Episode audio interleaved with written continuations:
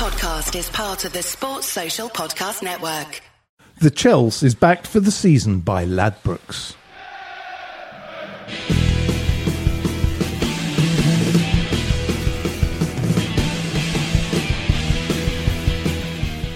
Hello and welcome to the Chels. We're back, and I'm back because I've been away. Um, but somebody who's also been away has been Mr. Garry Hayes. Have you been away? No, you just didn't use me last week, thank you, because you had Neil Spy Barnett on. Oh yeah, I haven't been away at all, have I? I was No. here last week. Hello, it's me again, two weeks running. Um, yeah, you. Oh, are you? Are you all envious? Yes. Well, no, I felt you know. Yeah, I, I green felt used. I felt like I was on the scrap heap. So now I'm sat in Andy's chair tonight, feeling all powerful and like an alpha again, yeah, an alpha what? female. Okay, fair enough. That's interesting. Um, and welcoming him back because he's been. He has been away for some time. Uh, it's Mr. Robert Rea. Good evening. Been very busy with the news. Have you? Very Uh, busy. Has has there been lots of good news for you? Uh, not lots of good news. It's all been about Brexit and Trump. So there you go. Have you got any good suppressed news that you haven't told anyone? I wish. No, no. We, um, everything gets tweeted out these days. Do- Nothing gets hidden. Do, do you think in the old days there was picking and choosing when you had to pick the stories and certain things wouldn't get suppressed but would kind of get moved to the side? Whereas now everything just seems to go out. The truth. I mean, that's sort of part of my job used to be, you know, sort of what gets in the agenda and what in news agenda and what doesn't. Now it's, you know, anything sort of, you know, with a sniff of news in it, you know, we bung it out as quickly as possible. Yeah, and I suppose, you know, some is for TV, some is for radio. That story's perfect for online. It's kind of weird. News has different values. Oh, yes, that's correct. Well, talking of news, I suppose you'll be, you know, keeping an eye on how all the uh, news uh, presenters pronounce surnames because it is that time. It's the end of the transfer window coming up. Do you get involved in the sports side of it too much? I don't know, but we do. I do try and sort of um, help out with pronunciations and stuff. Although you know, as we as we well know, Huw Edwards does have problems with some Chelsea players, and uh, you know, yeah, well, it's it's interesting. You were talking about that earlier, weren't you, Garry? I know. I was just flabbergasted that. Can I call you Rob? you certainly can. That Rob just you know Very I told him how forward. to pronounce it, and Huw went you know phonetically with what Rob told him, and it just screwed it up. The best Classic football- Chelsea fan over there. I'll tell you what, the best football pronunciation I've ever heard was uh, Martin Lewis of, in days gone by, who pronounced Dundee United's ground as Tanadice Park. Tanadice, that's or th- brilliant. there is it's non-Chelsea related as well. But um, when Kevin Phillips tried to pronounce Gylfi Sigurdsson, I think it was the last time he saw being a pundit. He called him um, Sylphy Gerdson or something like that. It was really funny actually. It's I'm- good. I'm, was a I am few looking years forward ago. to the pronunciation of uh, Albama, Abamayang. Aubameyang. Abamayang. That's gonna that's gonna fox a few people. I think. Um, Aubameyang and Mkhitaryan playing the same side. I've, I don't even try with Mkhitaryan. I mean, it's, well, you've done it. See, look, you're I'm- fine. that's because I'm copying Garry. Oh yeah, but there's See, other if, things. if only I was there for you that night. you know, I mean, Garry is a master of accents and pronunciation. so- Articulate. yeah, art- articulate, you know, articulated. You know, can turn his head all the way around 360. But um, it, it, it it does make me laugh though because when you hear some of the commentators just get players' names wrong, it drives me nuts. I, who was it? The other day was commentating on Chelsea and couldn't say Batshuayi three times in a row the same way. Um, and Was it think- Chris Sutton? Yeah, it might have been actually. was on Sunday. Yeah, I think it was.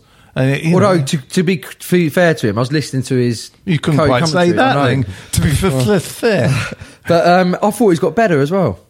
yeah, he's not quite as so. There's some really obvious ones as well. I mean, I remember which comedian, which um, commentator had a problem Comedian. with comedian. Which commentator he had a problem with Drogba, and it was always Drogba. Oh, it John Watson. It was That's- John that's Drogba. right, that's right. Yeah, no, that's true. And they always have a problem with Mourinho, which was weird because Well, it's very and easy, nobody really. and nobody ever categorically says either Jose or Jose. Yes, ex- that's the one. That's the real bugbear. Yeah, and, and Yeah. I just don't understand it. He said it enough. We should know.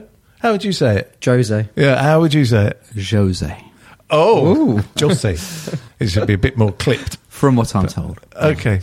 Well, I, I quite like that sort of uh, round of pronunciation, but maybe we should go back in time to uh, last week when we went to that place, the red and white place in North London.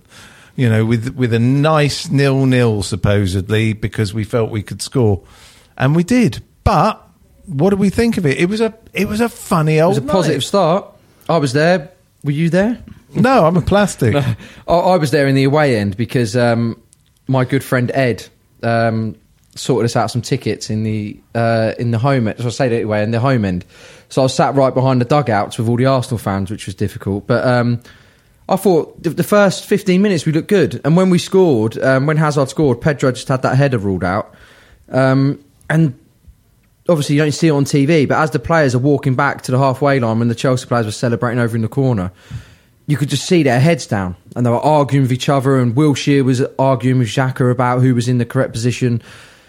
And it, it just seemed to be an, a, a performance of old from Chelsea you know like when we went there with, with Drogba and they would just collapse and I remember in um, 2008 we went there with Hiddink and I think we won 4-1 and Drogba completely bossed them that season as well. And it just seemed one of those Arsenal performances of old where this time of year team teams are maybe expecting a little bit from them they turn up and and completely collapse. But then they got that lucky break, and it was obviously you know Ch- Chelsea the second half they they were outperformed by Arsenal, but two goals that were deflections and just sort of fell on their plate. But I thought overall that Chelsea didn't deserve to lose. Did we miss a trick not playing with a proper striker though? Because um, it does leave you a bit sort of um, lacking in um, forward thrust. If you need I a think goal, you're right. I think you're right. I, I think you know it's it's ironic because you know Brighton a few days earlier, the flicks and tricks and all those lovely things where you go, it wouldn't matter who's playing up front. We're playing wonderfully well.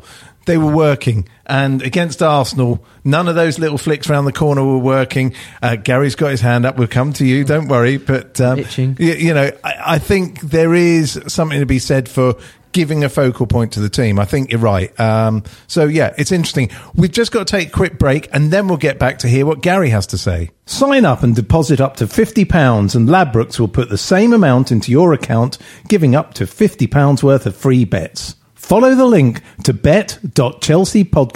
bet.chelseapodcast.net. Now I know you've been waiting with bated breath because Garry's got something to say about the flicks and tricks and playing without a, a holding striker. my breath all ad break and blue.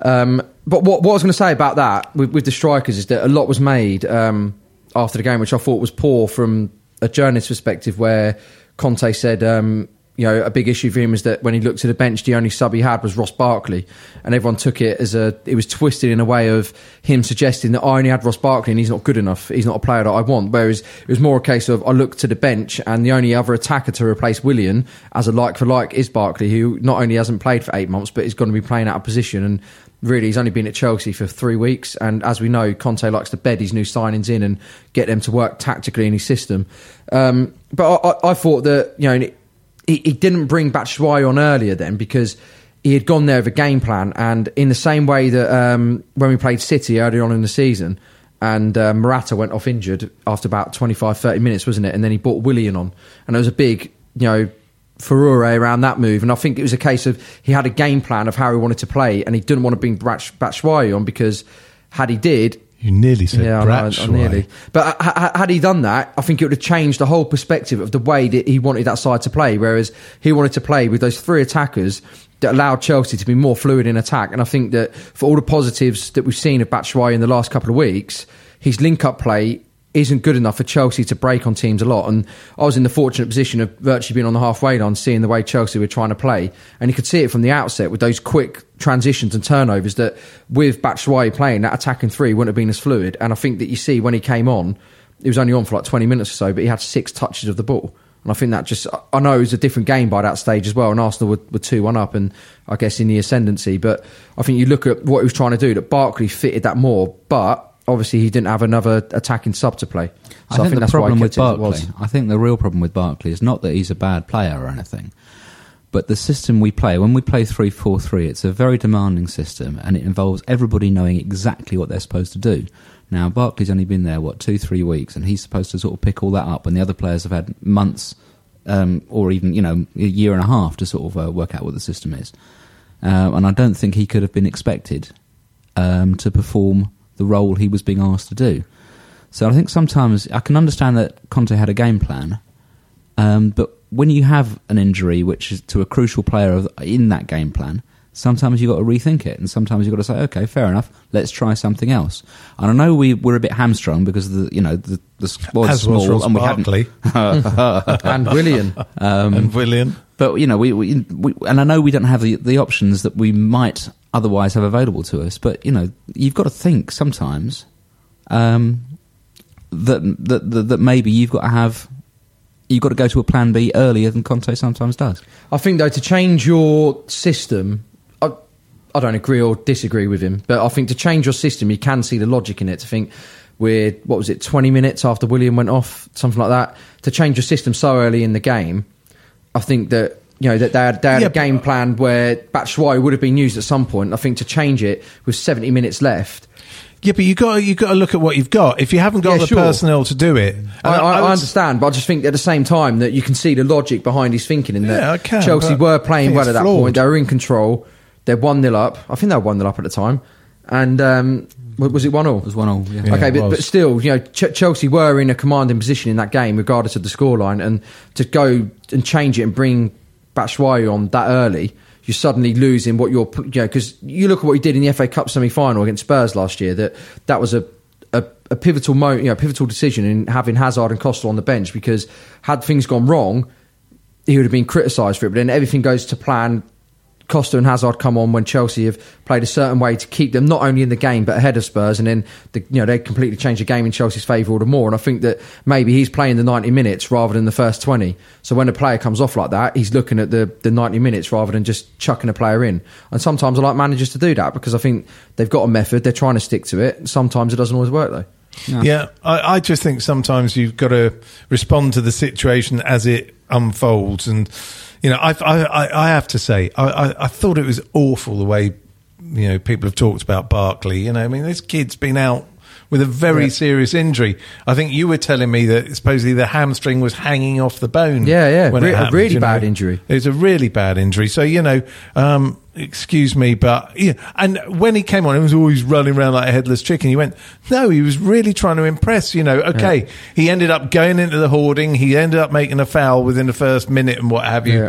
But it was just keenness trying to show that he was committed. What- he didn't know quite what to do. But as we, you were saying, you know. These players have learnt over months and months. You know, he's been there for days. What I thought was really funny was um, when Willian pulled up, um, Conte's assistant um, sent him to warm up, and within ten seconds they realised Willian was having to come off. It was um, Alessio. Um, I forget his name. Alessio. Anyway, Alessio always gets the abuse from Conte. And it happened um, one game last season. He joked and said, "Oh yeah, um, he needs to have a, a counsellor because of me because he gets all the abuse." Um, but he, um, yeah, so we sent him to warm up, and then ten seconds later they're barking, "Come back, come back, come back!" And then because he didn't get out of his tracksuit within one second, Conte was just tearing him a new one. Uh, so you know, I guess he's going on. He's feeling that pressure, and he's in a new surroundings. He hasn't played for eight months, and he didn't look great, but he didn't look that bad either. And we, we spoke about it earlier, didn't we? About um, you know his delivery from corners. It was a little bit hit and miss, but I think his delivery overall wasn't too bad, apart from the most vital one at the very, very end. Fails to clear the first man, and Conte's the look of disgust on his face when that happened. I mean, what, what do you think? There is a problem we have with corners, they're either utterly brilliant, and that's very rare, or they just hit the first man. Somebody texted me on Saturday to say, um, uh, Sunday rather, sorry, the Newcastle game. Say, is it just me, or have we have we not done a bad corner all game? And it was Yeah. true. It's the first game I can remember where we didn't we didn't play a bad corner. Partly, I think it's because um, when Fabregas isn't in the team, we don't play short corners so much. Um, thank God, um, because our short corner routine is absolutely atrocious. Um, but we, yeah, we're, we are not. We're, uh, funnily enough, although we think we're not that good at taking corners, we actually scored a few goals from corners. Yeah, no. Uh, when we get it right, we've got the people to attack it. That's what's frustrating. You know, we've got some big boys in there who will get on the end of it. So you know, but it's gone on for so long. It's gone on as long as the, I can the remember. the thing is- corner is just the short me nuts. corner drives me nuts as Oh, well. see, I- we I like- telegraph it. We absolutely telegraph. From the moment we do it, you know, Fabregas runs towards Hazard or the other way around, and you can tell what's going. And two defenders come with them because they know exactly what's going to happen. And the short corner comes, and there's no plan about what to do with it once once it just gets played back between the two of them, and eventually a cross comes over or it doesn't come over. It's like if you're going to use the short corner, a use it irregularly so nobody's expecting it, or b know what you're going to do with it. You know what you're going to do with that ball. I, I like the way Chelsea have shown a bit more um, ingenuity on set pieces, short corners. or you know different free kicks. I like that because it shows they're working on the training ground to to work at you know di different aspects of the game because it is so frustrating when you see something go wrong like that because for managers they can't control much in in the open game, but set pieces they can, which is why I wish that were true. I don't think we are working on it. When I when I watch our short corners, there doesn't seem to be any thinking about it other than I think well, that's more a communication thing with the players. Maybe, but I think then they are. It's the same with the free kicks, and the free kick thing has bugged me for years. We get we get a free kick and we take it quick and short, and it's like, but nobody's in position to sort of take advantage of that ball. Play a quick free kick if you want, that's fine, but do it when you've got the advantage to do it. But I think they, you know, so it wasn't so much a short corner, but um, it was in the first half. They, uh, no, sorry, yeah, in the first half against Arsenal, and um, they tried one to the edge of the box, but they just didn't put enough. You know, uh, I don't know. I think it was Hazard took it. Didn't get enough purchase on the ball to to get to Kante in the edge of the box, and then Arsenal had a breakaway from it. But I just like seeing that where teams are working on the training ground, and I think they are working on it because you can see they're trying a lot more on set pieces. But it's one of those moments in matches where managers can control what goes on, and you, you see Allardyce, you know, dined out on that with Bolton. You know, the way they there was not so much set piece masters, but you know, even Pulis at Stoke. You know, I'm comparing Conte to Pulis here. Go on, what we're doing. Be really careful where you're going with do, this. Do you know, you know the point I'm making? I, I just like seeing that with players where they're not just hit and hope all the time. But um, the one thing I was going to say about corners as well is this is something we've spoken about. I don't know if you remember actually because it's been a couple of times. But, Well, I don't um, actually listen to you. Well, it, it was in the car and I think you were sleeping. That'll be right.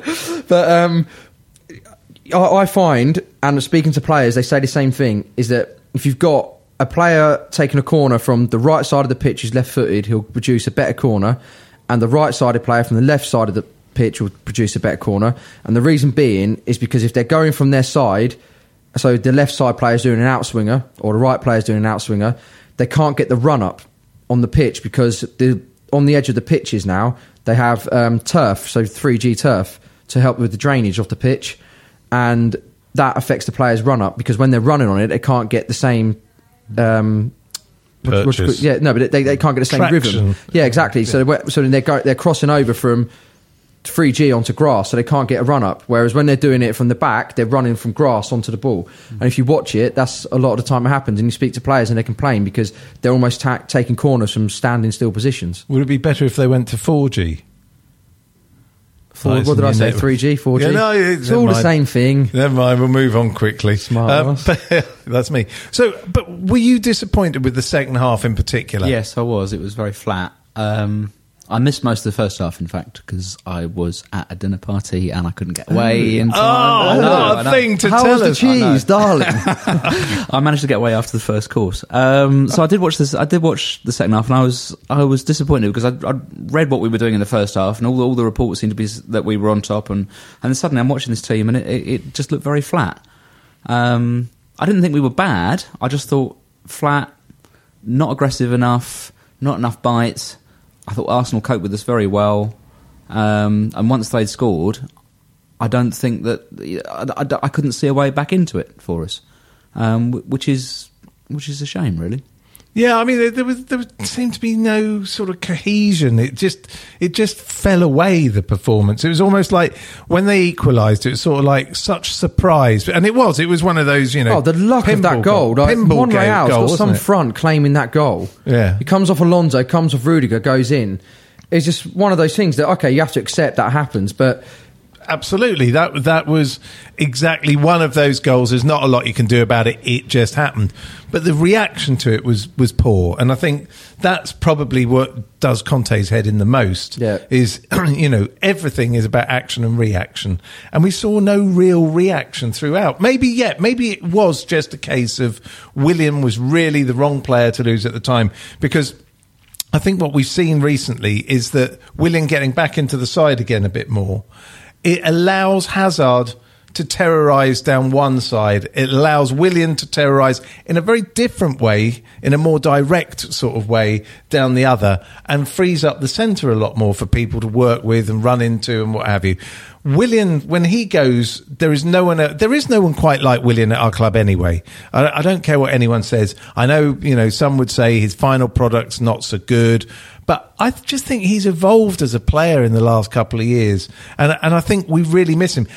That's why I've never liked because Garry's been talking a lot over the last few weeks. This five man midfield which basically means you've got a striker and Hazard up top, and the three disappears.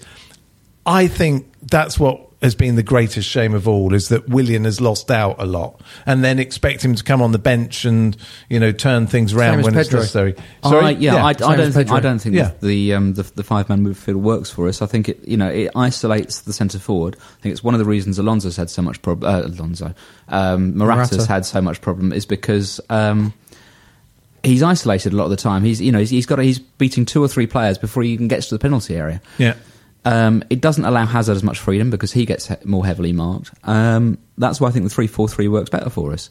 Um, and you can see defences when we play that, and when we when we play with three people running at the defence, you can see defences panic Yeah. as they did, as the Brighton defence did, as the Newcastle did, the defence did on Saturday when we when we tried it to them. They can't cope with it, and that's why I'd always play that system. Yeah. just just on this Arsenal defeat as well that we can point to um, you know Willian going off injured and that being a you know a huge negative for Chelsea. But I know this is a Chelsea podcast, but I am a journalist, so I look at things maybe not so um, as partisan.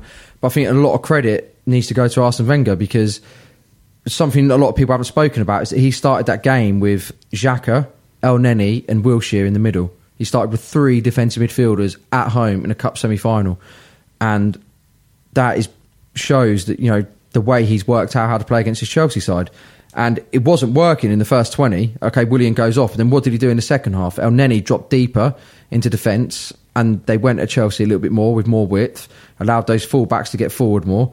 And they nullified the threat of Chelsea in the end. And he, he saw things in the game and he changed things tactically. Now, whether that was him reacting to Willian going off and realising what was happening with Barkley so that he changed it at half time, but he changed things at half time as well, which gave Arsenal that platform to go on and, and win the game. I don't I don't think they were deserved winners. I don't think they came out of where you could say I think if Chelsea had won two one, Arsenal could have maybe felt aggrieved that they lost and I think the same with Chelsea. I think it was a fairly even game, but they just got the breaks. But I think that Wenger impacted this game a lot more than Conte did. I agree. I think tactically he saw opportunities, worked out certain things um, beforehand and during the game. And again, I would say he was far more reactive Yeah. than I think. Um, and it, that it shows as well was. with with the fact that you know he, he beat Mourinho's Chelsea once in the in the 15 games they played against them, something And like that. now they're our damn bogey Yeah. side. Ever since Hazard destroyed them in that league game last season, Well, Yeah. even before, even before that, though, they beat us 3 0, and Oh then yeah, but they that beat was, us but in the FA bef- Cup. Yeah, but That was when No, we no, were just still, No, I mean, last, still, I last season. So last season they beat us. They beat us in the league when we. Yeah, but Yeah, that's that- that was the we turning didn't work point. That our was the turning season point. out. We took them apart. Hazard took them apart in that in the, in the in the return match. Ever since then, they've worked us out. Yeah. Ever since then, they've worked out how to and play us. that's the perfect segue into something actually because in that game we beat them 3-1 and they scored a 90th minute goal from one Olivier Giroud There you go. Well, we are going to talk about him when we come back after this break.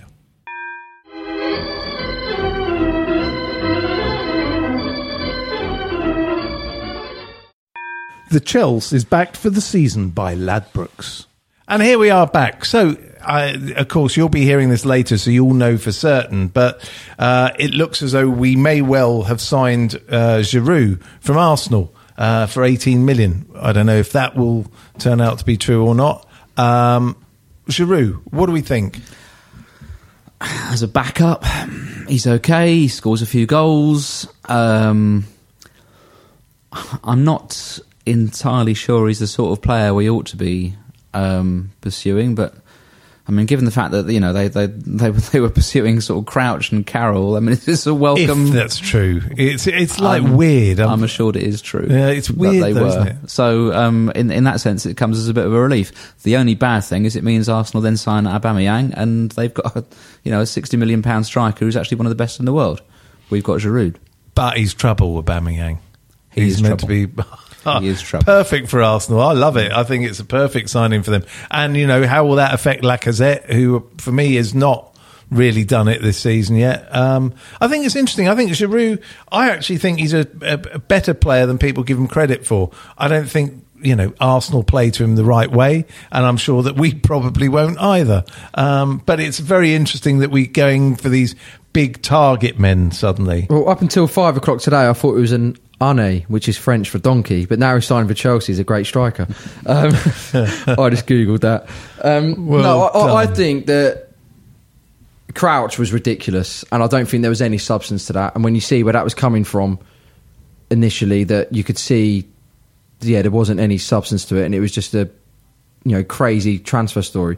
Obviously, Carroll, that had legs, and I could see the the logic in that. I think with Giroud, you can see the same. You know, if he's coming to accept the position that he's got at Arsenal, that he's Morata's the main man, and he needs to, be- you know, he's only going to be playing thirty minutes here and there. Then I think it's a good signing. But on top of that, because of Arsenal's failures last season, he's not cup tied for the Champions League. The only logic about chasing Carroll was if you're going to boil him down for glue, because that's all he's useful for.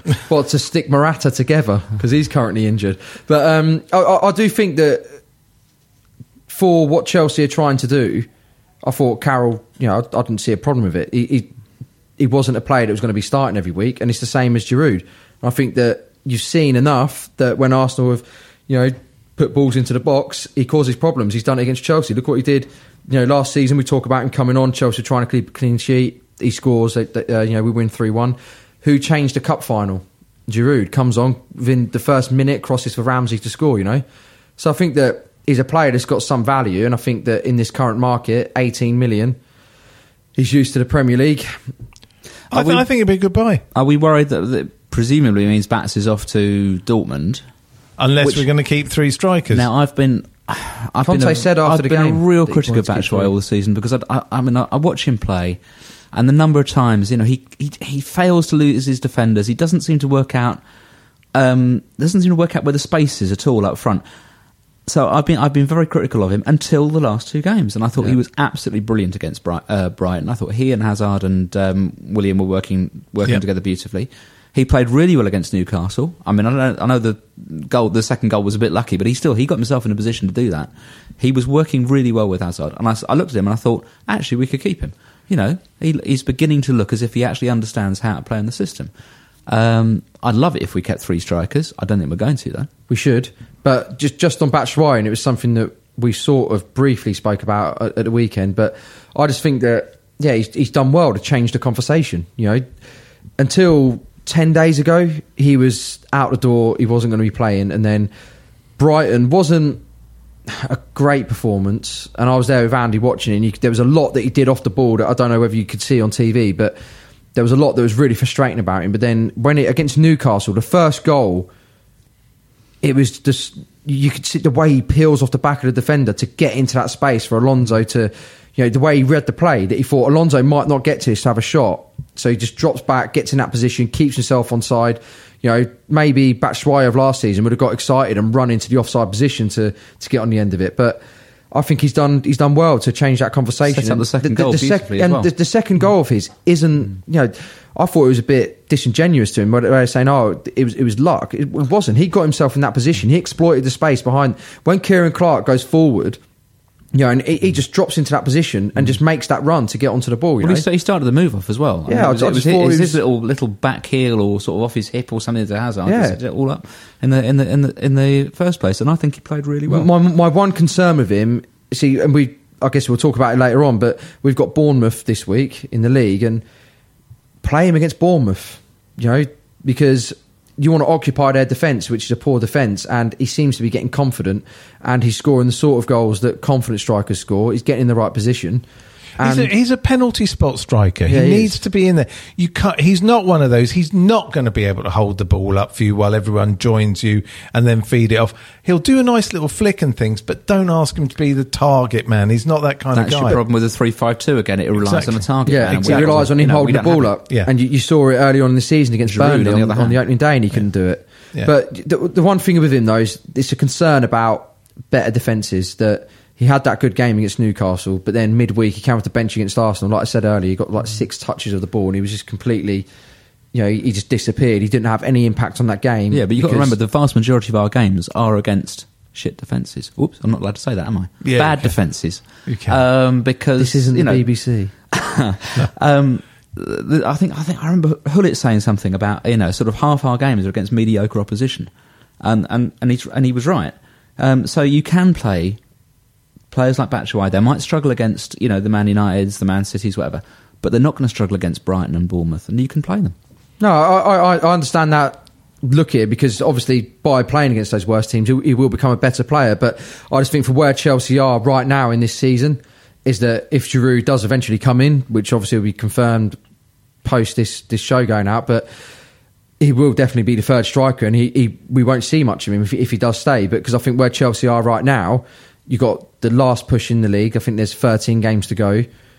They're still in the FA Cup. You've got the Champions League coming up, and you want a striker that you can rely upon. And now's not the time to be, you know, basically putting Batshuayi in there when you're not sure what he's going to get. Because you, you look at what he's done, and what he did against Newcastle was impressive. And then you think back to early on the season when he came off against Atletico. Yeah, You know, well, you know, changed- I mean, well, he didn't change the game; but he won the game. Yeah, I mean, he has had his moments. Um, I would suggest that if he stays, it's because we've got real problems with Morata. I think maybe there are more injury concerns about Morata. You look, he's had series of, of injuries now this season. It's not just one thing that keeps playing up. It's all sorts of things. So I, I think there's genuine concern. I think we'll keep Batshuayi because there's other issues. There is, I mean, Morata's problems with injury relate back to our squad. You know, he because if if if we as we are, you know, led to believe, um, Conte doesn't trust Batshuayi to play on a regular role, and I think that's right that he doesn't. That means Morata's got to play every single game, Yep. injured or not. You know, you've got to rush him back from injury. If he's out for a hamstring, rush him back after three weeks. It's what Liverpool never, did with ever- Torres. Yeah, and you never keep people fit that way. I think as well though that there's a an adjustment period that he's undergoing. You know, you look at Costa in his first season; he was al- always in and out. He was his hamstrings, and then in that second year, even though it went pear shaped with him and Jose, he was playing more because he was fitter because the you know the medical staff had him sorted. So I think that's another issue as well that he's playing more football now than he ever has in his career, and he's adjusting to a new a new league that's far more physical. Yeah, I, I think that's absolutely right. You know, so, so I think there's all sorts of things um, afoot at Chelsea, as there always are. You know, the one thing is it's never dull. But um, but yeah, I mean, moving on to Newcastle. I mean, it was it was standard cup fodder in the in the end, wasn't it? It thought it might be a bit more difficult than it actually was. It was pretty straightforward. Um, what was there to really take from it, other than a decent performance against lower opposition? It was nice watching Benitez get humiliated again. That's always fun. um, it was, you know, it was, it was, you know, they pressed us for twenty minutes. We scored a goal. Um, they never looked like getting back in it. Not really. I don't think they much of a chance, as, as, as I recall. Um, and then when it came to the second half, there was only one team in it, and it was just a question of how. I mean, one team was going to win it, um, and it was nice watching us extend our domination slowly by slowly until I mean it, by the end it was practically all the play was, was ours anyway. Um, there was a point in the first half when I was getting a bit sick of us giving the ball away in our own half, which we which we And tend to do. Batshuayi was a part of that as He well. was, but second half we did we we just stopped doing that completely. We just looked so much better than them. It was um, it was ridiculous. I like Benitez. I don't like seeing him humiliated. Really? Blimey, that's a con- controversial. I know it opinion there. I don't really care, I just actually. think when he came in five years ago, I think he did a good job. No, I'll, I'll, I'll agree with that, but I don't like him anyway. Well, I, I, okay, I, I don't- I don't tell you like- I don't like. It's not the Liverpool connection so much. It's the way that he believes he's better than he actually is. I can understand that, but what what I mean about him is that I think there's a lot of you know Chelsea fans don't like him because of what happened with Liverpool, and then when he came in at the club, he replaced a legend in Di Matteo. But I think that I look at what he did at Chelsea, and because of that, you know, I just look at him. It's not so much I'm fond of him, but I don't look back at that season that Chelsea had as a great season or a season that you know you want to be remembering. But I think he did a good job. He came in at a time he did where a holding job. yeah, he needed to stabilise. It was a bit of a Hiddink, wasn't it? yeah, really? yeah, exactly. It was a less popular Hiddink, but then what he did, he got Chelsea into the cup semi-final, which they lost against City. I think City didn't they win the league that season? Uh, can't remember. No, maybe United. No, no, it was United because it was Fergie's last season, wasn't it? That's right. Yeah. Um, But but yeah, no, I'm I, you know. but I, I, I, just, I just think he did a good job. He won the Europa League, you know, and, and what he did is he set that side up that he didn't leave it in a perfect condition, but he set that side up for Jose to come in, inherited a team that was, you know, on its way out a little bit that needed to be changed, but he did a good enough job to to leave things in a half decent position. But what I didn't like is the way he treated Terry and Lampard. But obviously the club's bigger than Terry and Lampard, so I don't really hold that against him. yeah, Still no, don't like him. Yeah, fair enough. But uh, you know, I mean, it, we we did a job against Newcastle. It's lovely. We've now got another thrilling game in the cup to come with Hull at home. Hull. Ah, I tell you, I mean, it, th- this fifth round draw, it has to be the world's worst. When people are telling you Wigan Man City, that's a thriller. No, it actually isn't. So you know, what can you do? Can I just um, make a point about Ah, the, the. Newcastle game? Is this your serious point that yes, you've been this dying to get point, to? Right. So thi- this is a this is something I don't think's been spoken about a lot because we get caught up in you know the the hyperber- hyperbole of.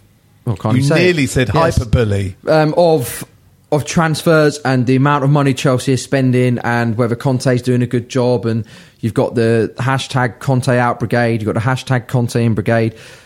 I think there's a point that's gone missing and that people haven't really looked at maybe because of every, you know all the noise going on.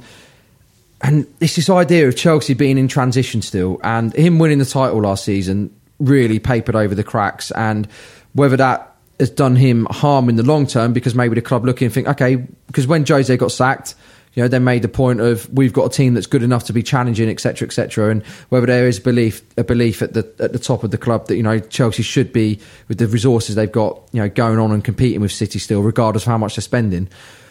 But then you look at that team that that finished the game on Sunday, and out of out of those eleven players there, you had Hudson Odoi, Barkley, Ampadu, um, Drinkwater, Christensen, Zappacosta, Rudiger, and Caballero weren't at the club last season, or they weren't playing games. I've, uh, know, okay, we know Hudson Odoi was; he was a youth team player, but eight players out of eleven that weren't you know playing matches for Chelsea last season. That's a massive turnaround in playing personnel. And then what you do is you go back two years and you look at Jose's last game in charge against Leicester. And out of the 11 players that started that match, how many of them started against Newcastle on Sunday? One. One. Yeah. Eden Hazard. That was a good guess, wasn't it? And I think if you look at in two years for that transition to happen that rapidly, and for Chelsea to have won the title last year and come to within 90 minutes of doing a double, I think speaks volumes for Conte's ability as a coach, but also I think it's sort of a reality check of where Chelsea are. Now, obviously, it's a bit frustrating as, as Chelsea fans when you're used to the club spending so much money in the past and suddenly now they're being, you know, Pep Guardiola's coming close to spending half a billion pounds in charge at City and That's just on his defence. yeah, you know, and, and uh, there's talk today of you know they- they've already already signed Laporte, and then there's talk of another 60 million and going to Mahrez. So you look and you think, okay, this is a bit disconcerting because we feel like we're being left behind.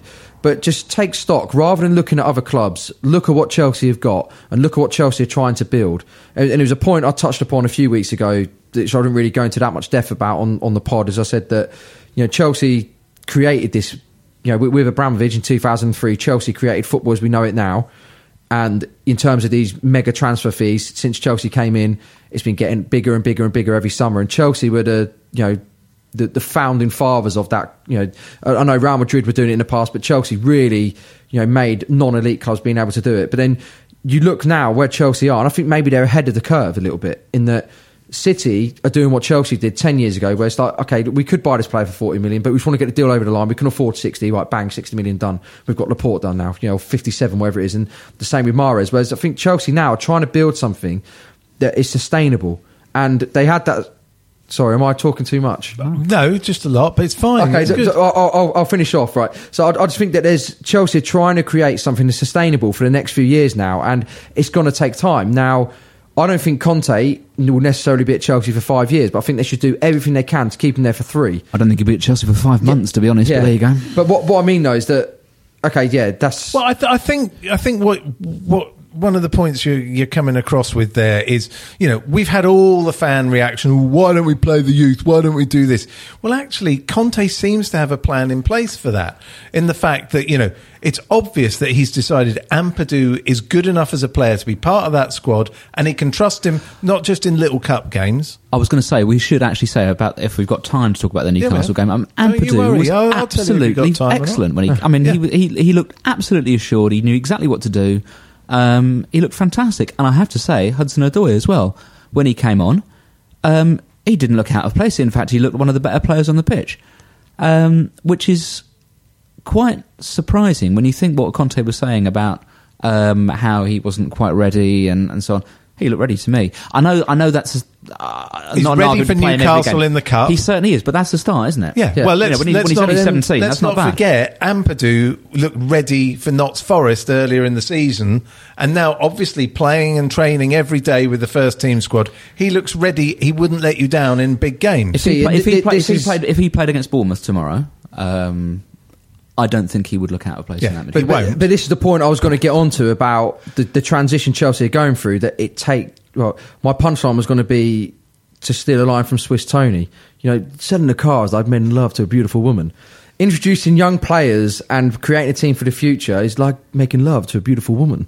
You know, you do it slowly. But um, I just think that over time, Oh, I've got awful thoughts going through my head now. Why did you have to do that? At least they my, can't my only thing see I, you. I take it is I'm, I, I, I hope that it's a strategy at Chelsea. I hope it's a long term But strategy. that's- My worry is it's not, and my Oh, worry I is that know. we just react to every Yeah. short term thing. It's like we win the title, and everybody says. Uh, I think the board says, "Well, we've got the players we, we, we want now," and they, and they, we have a terrible transfer window. Yeah. we suffer the next season, and then they sort of you know fling some money at some players, and you know, and it seems to be a sort of um, recurrent cycle that we never ever build on success. Yeah, and, and I don't think anyone outside of the boardroom knows whether it's a long term plan. or not because you know I'm just doing this from observations. You know, this is just me looking at it, thinking maybe that maybe this is what they're doing. You know, the way that they've integrated Christensen this season. Ampadu's coming from Exeter. Conte's looked at him. And he's been, you know, um, promoted over the likes of Clarke Salter and other defenders at the club that have been there. You know, Kyle Scott to- as yeah, well, uh, in, been- in, in midfield, yeah, yeah, and Tomori as well, who's gone on loan to Hull. Yeah. And I just think you look at it and you just think that there, there maybe is a plan there where they're curbing spending because they've got a massive stadium they've got to pay for. But what they're doing is they are gradually having this implementation of players coming in. Don't you think it's it's like an old fashioned way? Was was when your players were injured, you know, somebody from the, one of the junior teams would get the call up. I'll never forget Boxing Day when I think it was Steve Sherwood got a call up and who was like, Our "Oh, first ever Chelsea game. that one. Okay, Yeah. you know, and he, you know, he got there late and everything, you know, and that's how it used to be. And it feels a bit like this. Oh, eh, so and so's injured, so and so's injured. Oh, we'll get one of the boys in.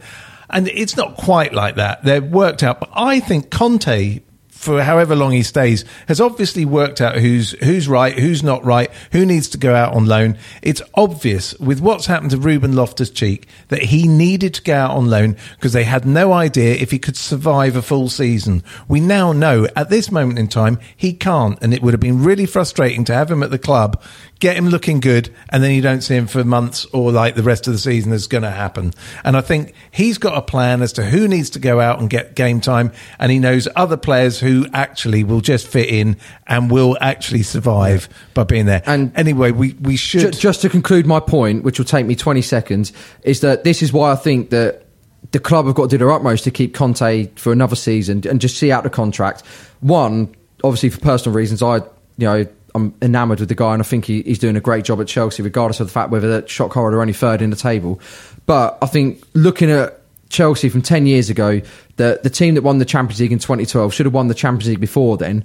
And what happened at Chelsea is when Jose came in in 2004, he inherited a team that was in an upward trajectory from Ranieri because of the year that he had under um, Abramovich's first season. But what he did is he solidified that spine of Chelsea, which the club dined out for the next for the next eight years.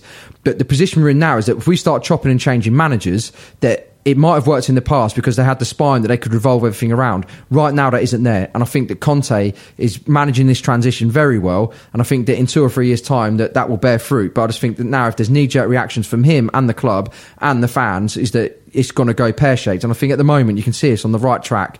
Chelsea, reigning champions. They're in the Champions League again. They're going to finish in the top four again. And I think if people are just patient, that you'll you know get the benefits of this in two or three years' time. Yeah, it's a proper transitional period. It's not just a year or whatever. This is a period, and we are going to come again.